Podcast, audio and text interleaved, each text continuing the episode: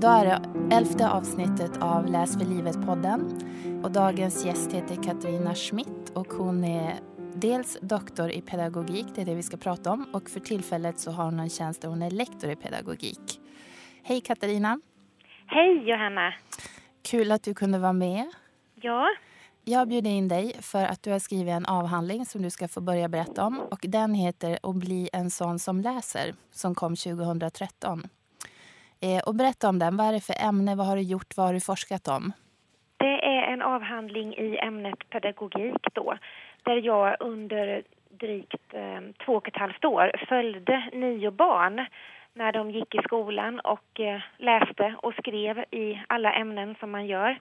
Men jag följde dem också på fritiden och de här 9 barnen, de har lärt mig och berättat om alla de texter de möter och skapar mening kring. Så vad jag gjorde, det var att jag helt enkelt hängde med de här barnen i skolan och deras klasskamrater också. Det var drygt 60 klasskamrater. Mm. Så jag följde dem och intervjuade dem och gjorde fältanteckningar när jag var i skolan. Och när vi var hemma var det mycket så att de visade mig på datorn vad de brukar göra och vilka spel de spelar och vilka sociala medier de använder. Mm.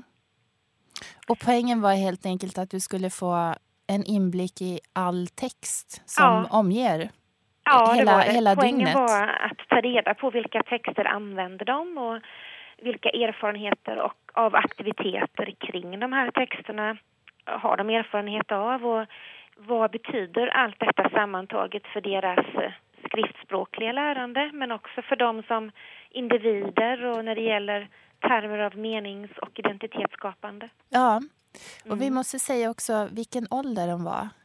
Ja, de var ju 9 år när undersökningen började och så var de 11 och gick i slutet på 5:an eller 5:an innan jul när den slutade. Mm. Med tanke på att avhandlingen heter Att bli en sån som läser. Och då tycker jag först är det intressant att tänka då, vad menar du är en läsare? För det kan ju vara väldigt olika saker. Men vad skulle du lägga in i? Man är en sån som läser. Hur är man då?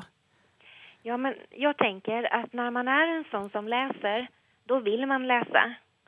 Då vill man vända blad eller se filmen om igen. Mm. Då läser man för att förstå. Eller för att bli berörd eller skapa någon slags mening av det som läses. Mm. Och av de här 9 som var, du träffade ju massa barn men det var ju 9 som du följde speciellt mycket. Mm. Var det några då av den gruppen som du skulle säga var läsare? Alltså egentligen skulle jag säga att alla 9 faktiskt var sådana som läser. Men det är inte så att alla 9 barnen läser böcker och vill läsa böcker.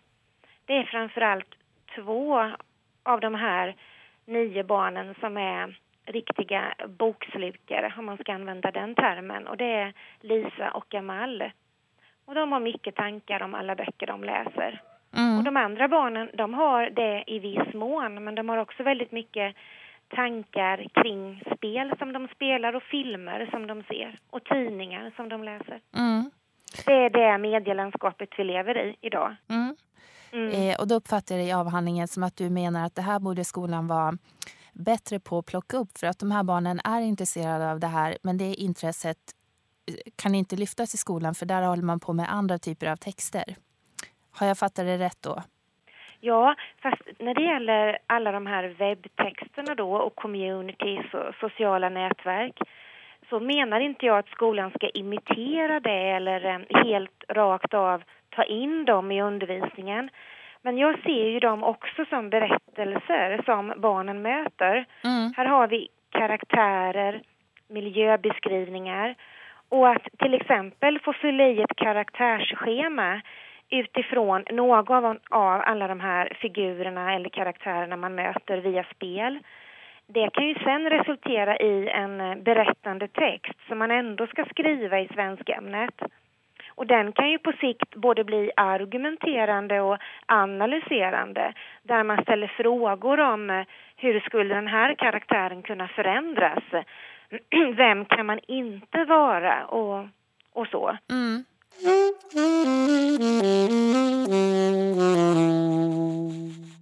När du gjorde den här undersökningen då, du berättade att du informerar ju lärarna väldigt tydligt och du informerar givetvis barnens föräldrar och sådär, hur du skulle göra och vad du var intresserad av och sådär.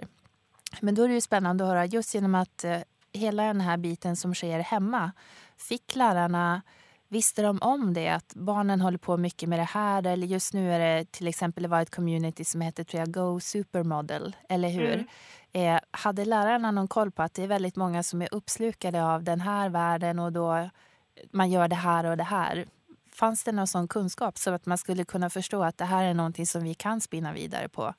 Nej, och jag respekterar det till fullo att man inte kan hänga med, för den här utvecklingen, den går så fort. Mm.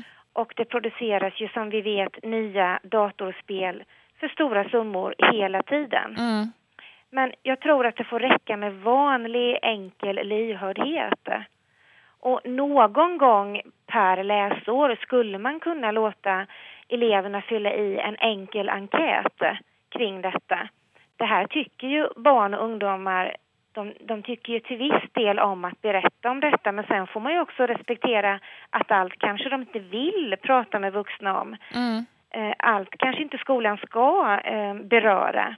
Vad skolan kan beröra och som ligger i linje med läroplanen och vår uppgift, det är ju sådana saker som var kommer texter från, vem är avsändare, vad säger den här texten, vad innebär annonserna för reklam, alltså att kunna granska texter på sikt kritiskt. Mm. Det här är en process som vi vuxna behöver ju vara närvarande här. Inte förstöra eller predika med en gång vad som är fel eller rätt.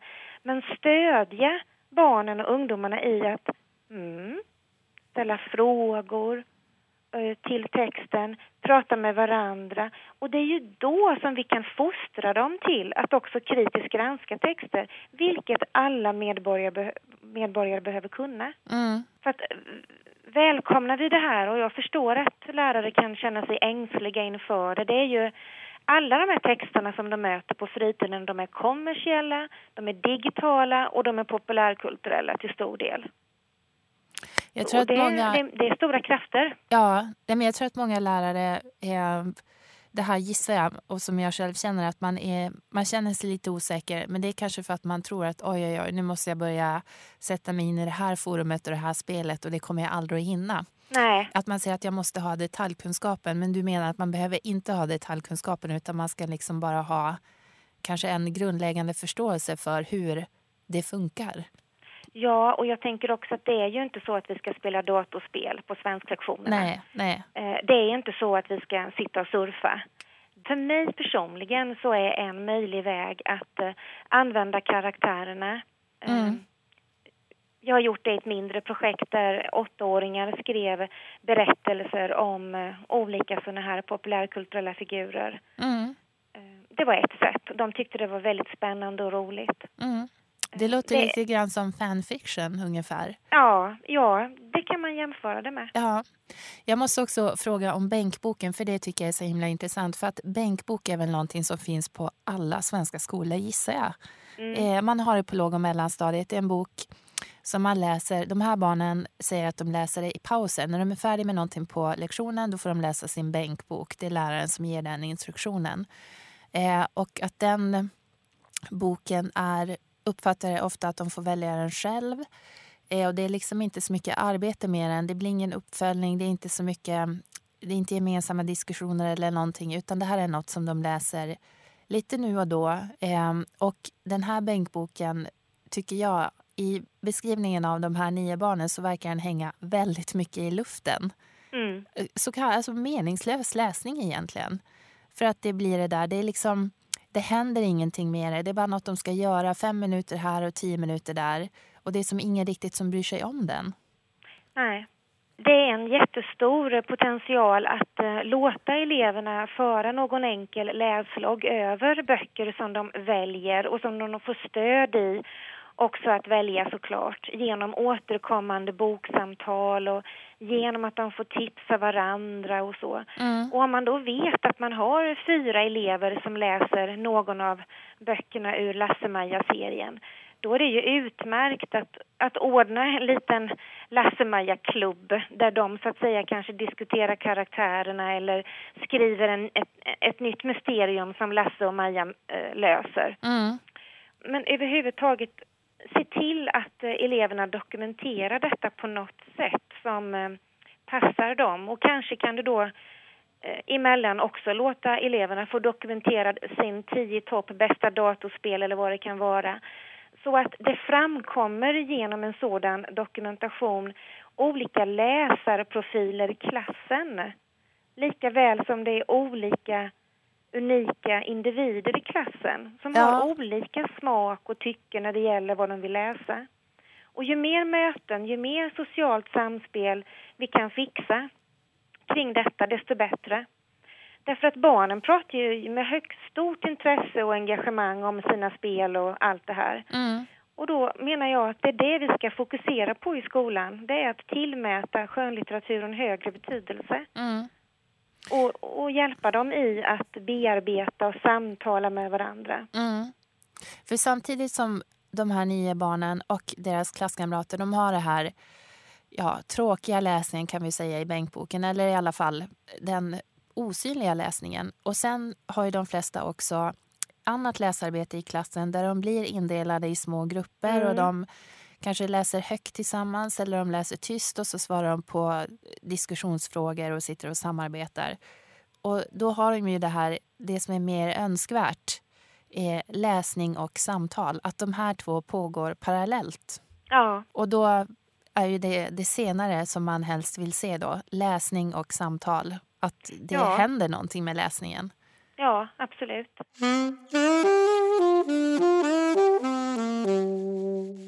Vi måste också prata om det här med sponsorer, för det tyckte jag var så intressant. När man läser avhandlingen så förstår man att det är vuxna som tillhandahåller böcker. Mm. Så det kan vara lärare, bibliotekarier, föräldrar, andra vuxna som kanske ger dig present eller visar böcker på bibliotek eller sådär. Helt enkelt väljer ut böcker som barnen kan få läsa. Mm. Och det är jätteviktigt, för det är så här de här 9 barnen, det är så de får sina böcker. Mm. En naturlig följdfråga blir för det skolbiblioteket. Så himla viktigt, eller hur? Ja. För att utan skolbibliotek eller folkbibliotek så skulle en del barn inte ha tillgång till böcker. De skulle verkligen aldrig komma in i det här. Nej, och beskriv ett bra skolbibliotek. Om man tänker att vi ska få elever som läser, vad behöver skolbiblioteket göra? Alltså, jag tänker att det är ju den här pendlingen mellan tillgång och sen det som vi gör med böckerna. Mm. Så tillgång, då är det ju att man har en bred textrepertoar där elever som har olika erfarenheter, språk och intressen kan känna igen sig och på så vis bli tillgodosedda. Och tillgång kan ju också vara hur böckerna rent fysiskt placeras, så att eleverna når dem, att man ibland har tematiska tips om böcker inom ett visst tema eller en viss genre. Delaktighet kan ju också skapas genom att elever får påverka inköp och så vidare och så vidare. Mm. Och sen då tillgång är en sak och det andra är ju vad vi gör med böckerna. Och då är det ju dels att vi i skolbiblioteket kan träffas och få till exempel presentationer kring vissa böcker av bibliotekarier eller skolbibliotekarier som presenterar och tipsar om författare och gör det på ett sätt som återigen då attraherar barnen och där de kan göras delaktiga och komma med frågor och kommentarer. Och lika viktigt är det ju vad lärare gör med böckerna, för återigen så räcker det ju inte att med tillgången om vi inte gör något med det. Och jag tänker att Sverige är privilegierat när det gäller tillgång. Och vad vi främst behöver arbeta med, det är vad vi gör med böckerna, hur vi bearbetar det och hur vi över professionsgränser samarbetar. För vi har mycket att vinna på om bibliotekarier och lärare kan samarbeta kring detta. Mm. Och sen så tänkte jag på, när vi höll på att mejla här inför det här programmet, då så sa du att du skulle vilja komma förbi det här att det är bara så barn ska läsa och upptäcka det fantastiska med böcker. För det är inte slutmålet. Och att slutmålet är att det handlar om, det är en mycket större fråga, tycker man om böcker, tycker man inte om böcker. Och det är helt enkelt att vi lever i en demokrati och då måste man måste kunna leva i en demokrati. Och man har både rättigheter och skyldigheter. Mm. Och det är det som läsförmåga handlar om. Ja, det är det. Det är att läsa världen och att vara en ansvarstagande medborgare i den världen. Och då är det ju det att undervisningen behöver innebära från början, redan från förskolan uppåt, så behöver den innebära att processer som stödjer kodning, meningsskapande, funktionellt användande men också kritisk granskning av texter behöver hela tiden integreras. Det är inte så att man går i skolan i 5 år och kodar och sen börjar vi med att förstå. Nej. Det här behöver vara parallellt och från början, och redan små barn har ju mycket frågor och små barn lyssnar och förstår. Det är så vi undervisar i förståelse med de yngsta barnen. Mm.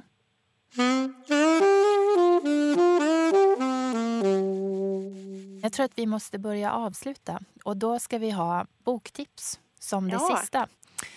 Det här behöver inte vara ett boktips som hänger ihop om det vi har pratat om, utan det får helt enkelt vara en bra bok som du har läst sista tiden. Mm. Mm. Jo, jag har nyligen läst ut den här boken Stå i bredd av Ebba Witte Brattström. Ja. Och den skildrar kvinnolitteratur. Och för mig var det en aha-upplevelse. Mm-hmm. Jag visste inte att det fanns så mycket kvinnolitteratur som jag ännu inte har läst. Mm. Var det alltså nya namn som du aldrig hade hört talas om? Eller var det... Ja, det var en del nya namn. Ja. Mm. Det var det. Och sen är den är lite härlig. Hon skriver på ett sätt som gör att man blir lite ilsk ibland att recensenterna har glömt bort de kvinnliga författarna. Ja, ja. Och så. Så fick jag veta lite mer om det. Mm. Mm. Stå i bredd, Ebba Witte Brattström. Jag har inte läst den själv, men det är typiskt en sån bok som jag tänker, det där skulle jag vilja läsa någon gång. Men jag har inte kommit till skott än. Gör det. Men då, Katarina, tack så jättemycket för att du kunde ställa upp och berätta om avhandlingen. Jag ska säga igen, den heter alltså Att bli en sån som läser. Mm. Lycka till i fortsättningen med ditt vidare forskande och tack ska du ha för att du kunde vara med. Ja. Ja, okej. Tack ska du ha. Tack så mycket. Hej, hej. Hej.